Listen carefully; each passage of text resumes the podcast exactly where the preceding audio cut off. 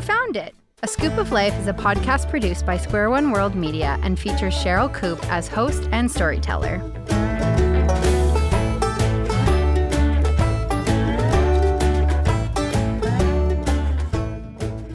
Welcome, welcome, welcome to the podcast called A Scoop of Life. My name is Sherryl Koop, and I'm thankful that you have taken time to listen. This podcast is a mix of one of my personal stories, sometimes a funny one and sometimes a more serious one, together with music from Canadian musicians, and then concludes with a brief spiritual insight. I hope that as you listen, you not only enjoy it, but sense God's deep love for you and how your story can intersect with His. And now, enjoy the show.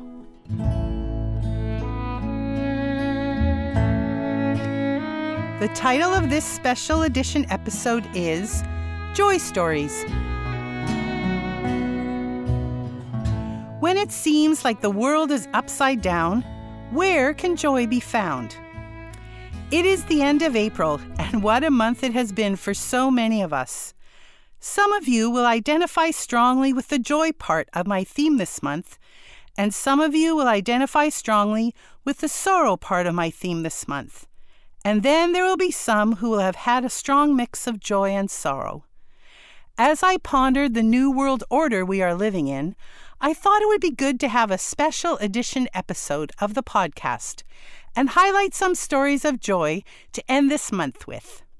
Hope you are feeling the same way and enjoy these next short stories of simple joys experienced in these days of physical distancing.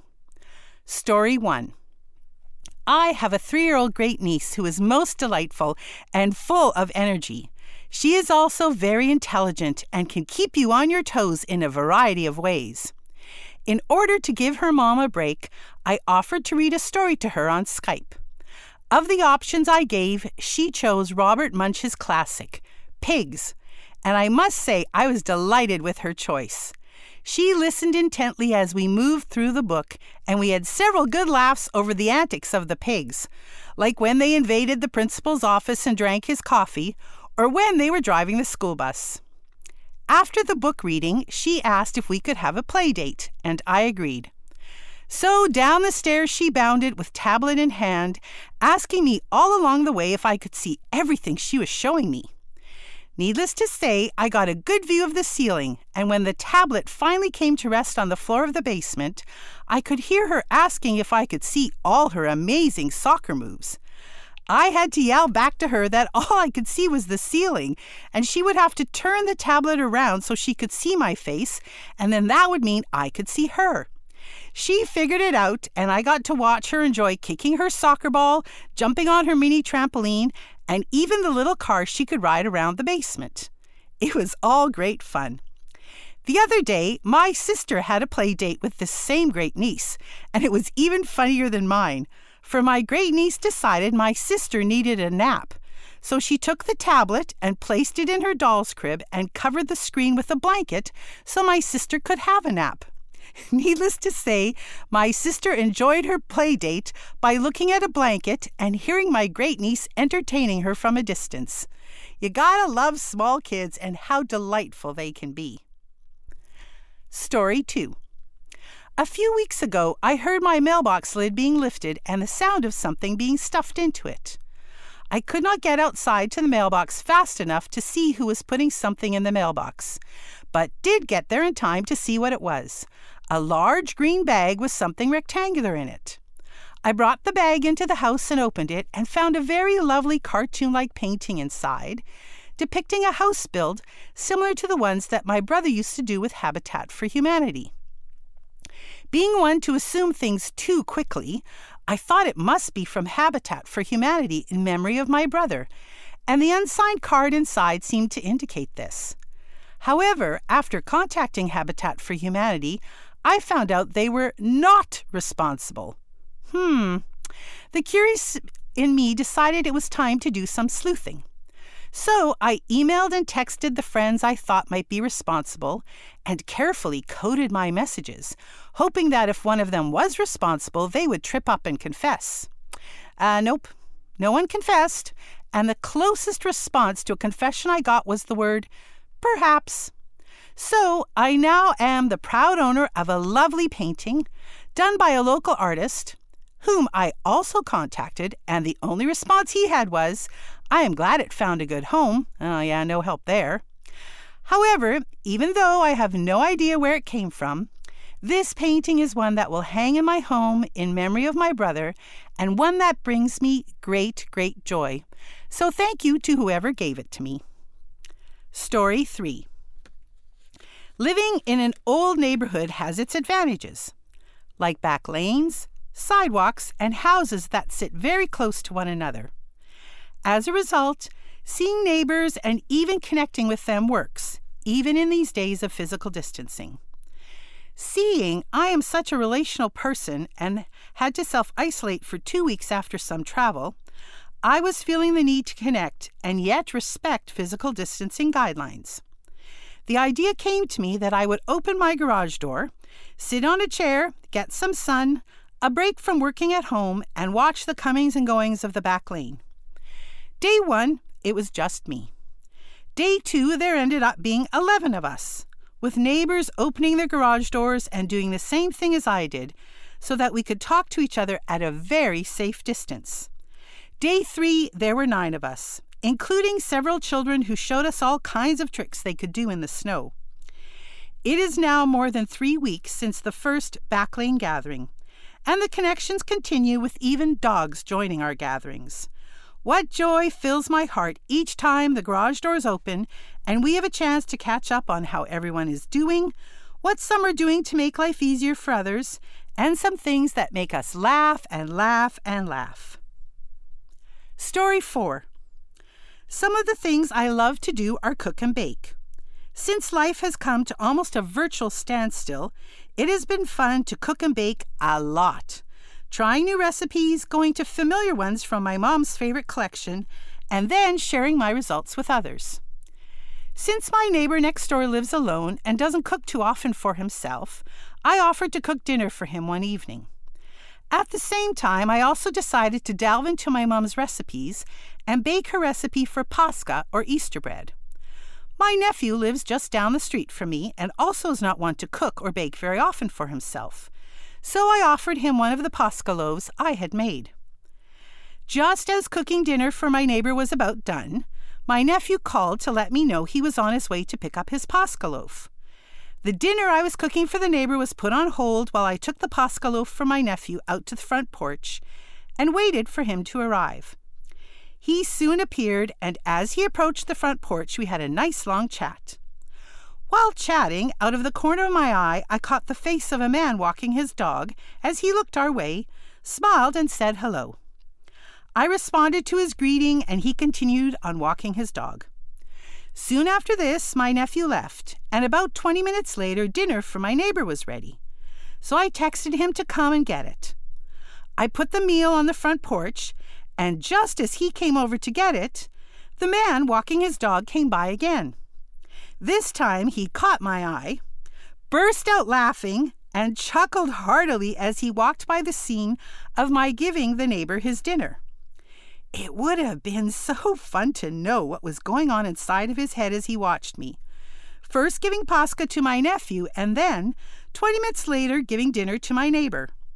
Whatever he thought, it was lovely to be able to give things I made away and to see someone who witnessed this laugh so heartily.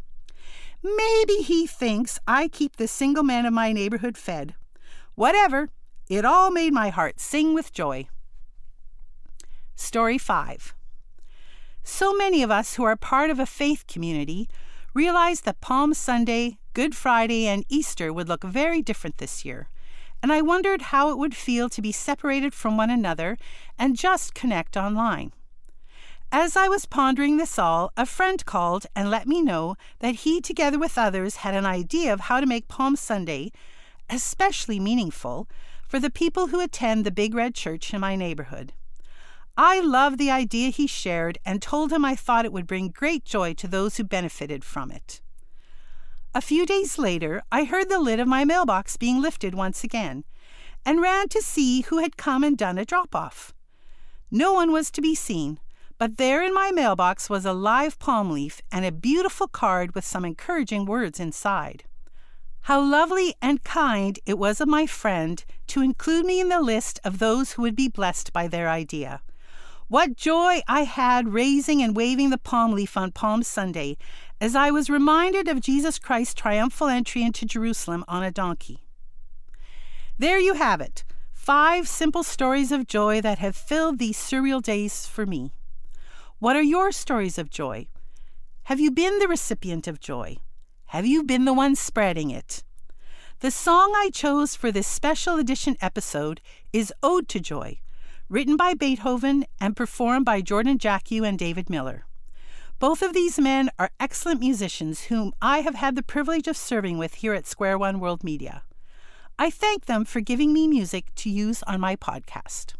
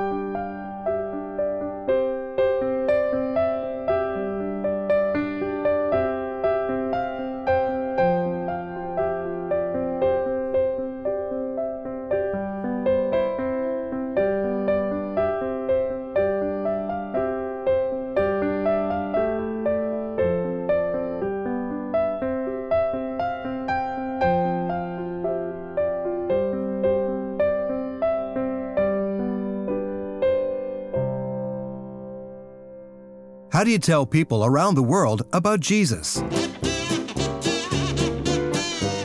Micah's Super Vlog is a cartoon that uses witty comedy, fun, and adventure to provide relevant teaching on God's Word for English speaking children. A viewer recently came across the show on Jelly Telly. Thanks for spreading the gospel to older kids and young teens. Micah is truly going into all the world, one view at a time. To help us spread the gospel, visit squareoneworldmedia.com. These five stories are simple, yet speak of joy and the delights that can be found in these days that I know hold great suffering for many. My hope and prayer is that you, the listener from Bangladesh, Brazil, Canada, Italy, Germany, Mexico, Paraguay, the United States, or some other country, enjoyed the stories, perhaps giggled a little, and that listening to them may have made you feel like the verse found in the Bible in the book of Proverbs, chapter 15. Let me read that verse, verse 30, from a few different translations. First, from the New Living Translation A cheerful look brings joy to the heart, good news makes for good health. Now, from the message A twinkle in the eye means joy in the heart, and good news makes you feel fit as a fiddle. And finally, from the New English Translation A bright look brings joy to the heart, and good news gives health to the body.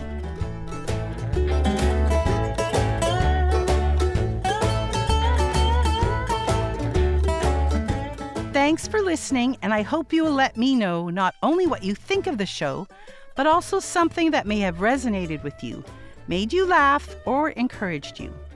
You can contact me via the website www.askoopoflife.com or on Facebook or Instagram under A Scoop of Life. However, let me spell that for you because you may think S C O O P like an ice cream, but it is www.askoopoflife.com, like in my nickname, Scoop. I would love to hear from you. My team here at Square One World Media and I enjoyed producing this episode and I hope you will come back and listen to more episodes as they are loaded on www.askoopoflife.com.